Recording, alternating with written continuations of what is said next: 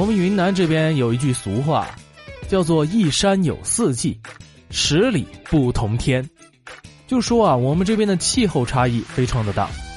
同样的，就我们国内来看啊，南方和北方的差异也非常的大。比如说粽子、豆腐脑、月饼，是吃甜的还是吃咸的？冬天来了，有没有暖气的呢？啊，现在又多了一个，南方的蟑螂和北方的蟑螂对比一下，发现差异也非常的大。南方和北方的蟑螂啊，居然不一样啊！来到了南方的北方人，据说没有一个不对蟑螂产生敬畏之心的。啊，这里呢，我们就先来简单的形容一下南北蟑螂的差异。北方的蟑螂呢是这样子的：你好，我是住在你们家的小蟑螂。而南方的蟑螂呢是这样子的：你大爷，我来了！不少北方的人呐都不信啊，这个南方的蟑螂能上天。后来真正自己来了南方啊，才领教过他们的厉害。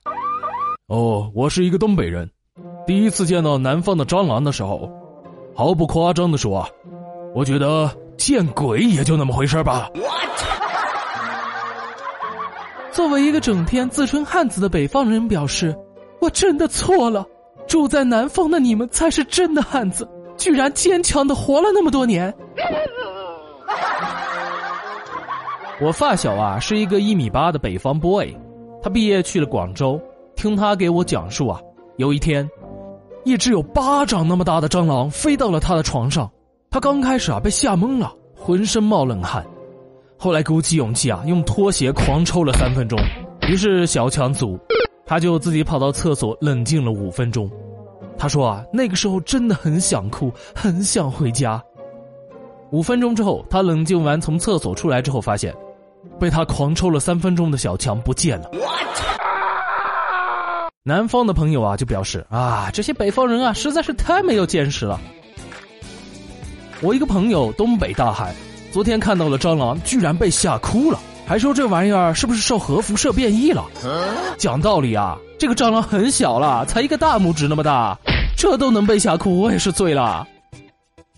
我还记得有一次在学校宿舍里，有一只小孩手掌那么大的蟑螂飞过来了，被我抓住捏死了。然后我那北方的室友啊，硬是好几天没敢跟我说话。啊，木子作为一个土生土长的南方人，要提醒一下啊，来我们南方的北方人啊，在南方的任何角落，比如说什么桌角、抽屉下面、木板的缝隙之间啊，如果你看见有一两根头发，千万别伸手去拉，因为你很可能扯出一只相当大的蟑螂。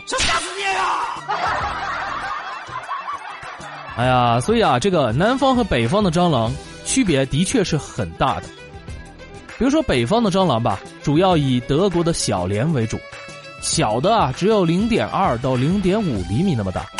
感觉啊，在我们的南方啊，蚂蚁也差不多就那么大。而南方呢，除了德国的小蠊，还有几种稍微大一点，不过在北方人眼里大概算是大型甚至是巨型的蟑螂，其中有美洲大蠊。黑胸大蠊、东方飞蠊等等，这些呢属于外来物种入侵，成虫的体长呢一般在二至四厘米。所以说，当有北方人跟你说啊，我们那边蟑螂只有瓜子那么大的时候，啊，人家是真没骗你，这是事实啊。不过要说啊，我们南方人也不是生下来就对巨型小强免疫了，南方人与小强漫长的斗争故事啊。如果要细数起来的话，差不多可以出一本书了。南方沿海地区的人表示啊，你踩到蟑螂的时候，一定要用力的拧一下，踩出咔嚓的声音，才表示踩死了。因为很多蟑螂都会装死啊，你踩一脚它不动了，等你把扫把拿回来，就会发现它不见了。啊，有一次我睡觉的时候，把蟑螂压死了。第二天醒过来才发现有一个扁的蟑螂在我被窝下面，习以为常。这个说啊，我昨天貌似也压死了一只，不知道是不是我的锅。反正我一穿衣服，就从胳膊袖子上掉出来一只扁的尸体，内心毫无波动。以前家里住在老房子那边啊，总是小强很多，虽然我是见一个灭一个，但是感觉怎么都灭不完啊。有一次啊，在菜市场上看到一个人在卖蟑螂药，说是非常的有效，于是我妈就买了两个，回家呢就看了看说明，上面说的是啊，当人要出门的时候啊，把这个东西点燃，放在客厅的中间，然后把其他门窗啊全部关死，啊，然后这个小强呢就会被这个点燃的药啊吸引到附近来，然后就会被毒死了。按照说明的操作完之后呢，我跟我妈呢就高高兴兴的出门去了。我们早上出的门，大概下午回到家，一开门，我瞬间就被惊呆了。从进门的玄关，一直到客厅，一直到厨房，密密麻麻全是四脚朝天的小强，有一些看起来是死透了，而另外一些啊，四脚还在微微的抽动。当时我就觉得这实在是太恶心了。可是啊，这其实不是最恶心的事。更恶心的是，我要穿过这片雷区去拿扫把。这吓死你啊！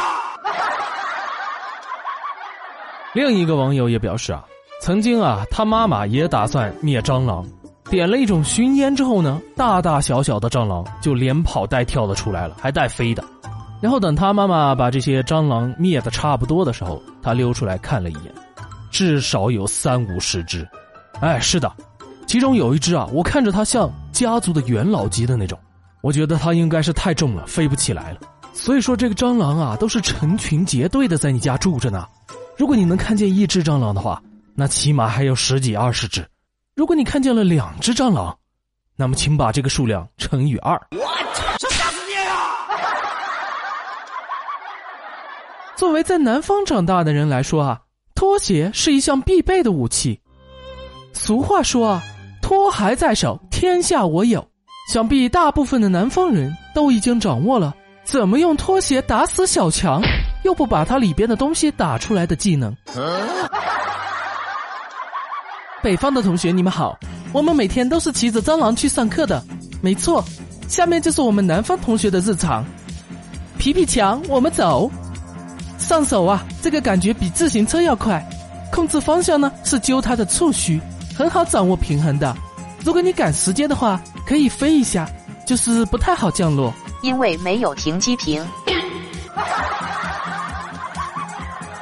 非常感谢大家的收听，木子在业余时间啊，还在讲一部二次元逗逼的小说，叫做《英雄我早就不当了》。今天啊，终于讲到了二十一集，算是勉强可以拿得出手了。大家如果有兴趣的话，可以点击木子的头像。就可以看到这部逗逼的小说了，相信我，真的很逗逼的，欢迎大家订阅和点赞哦。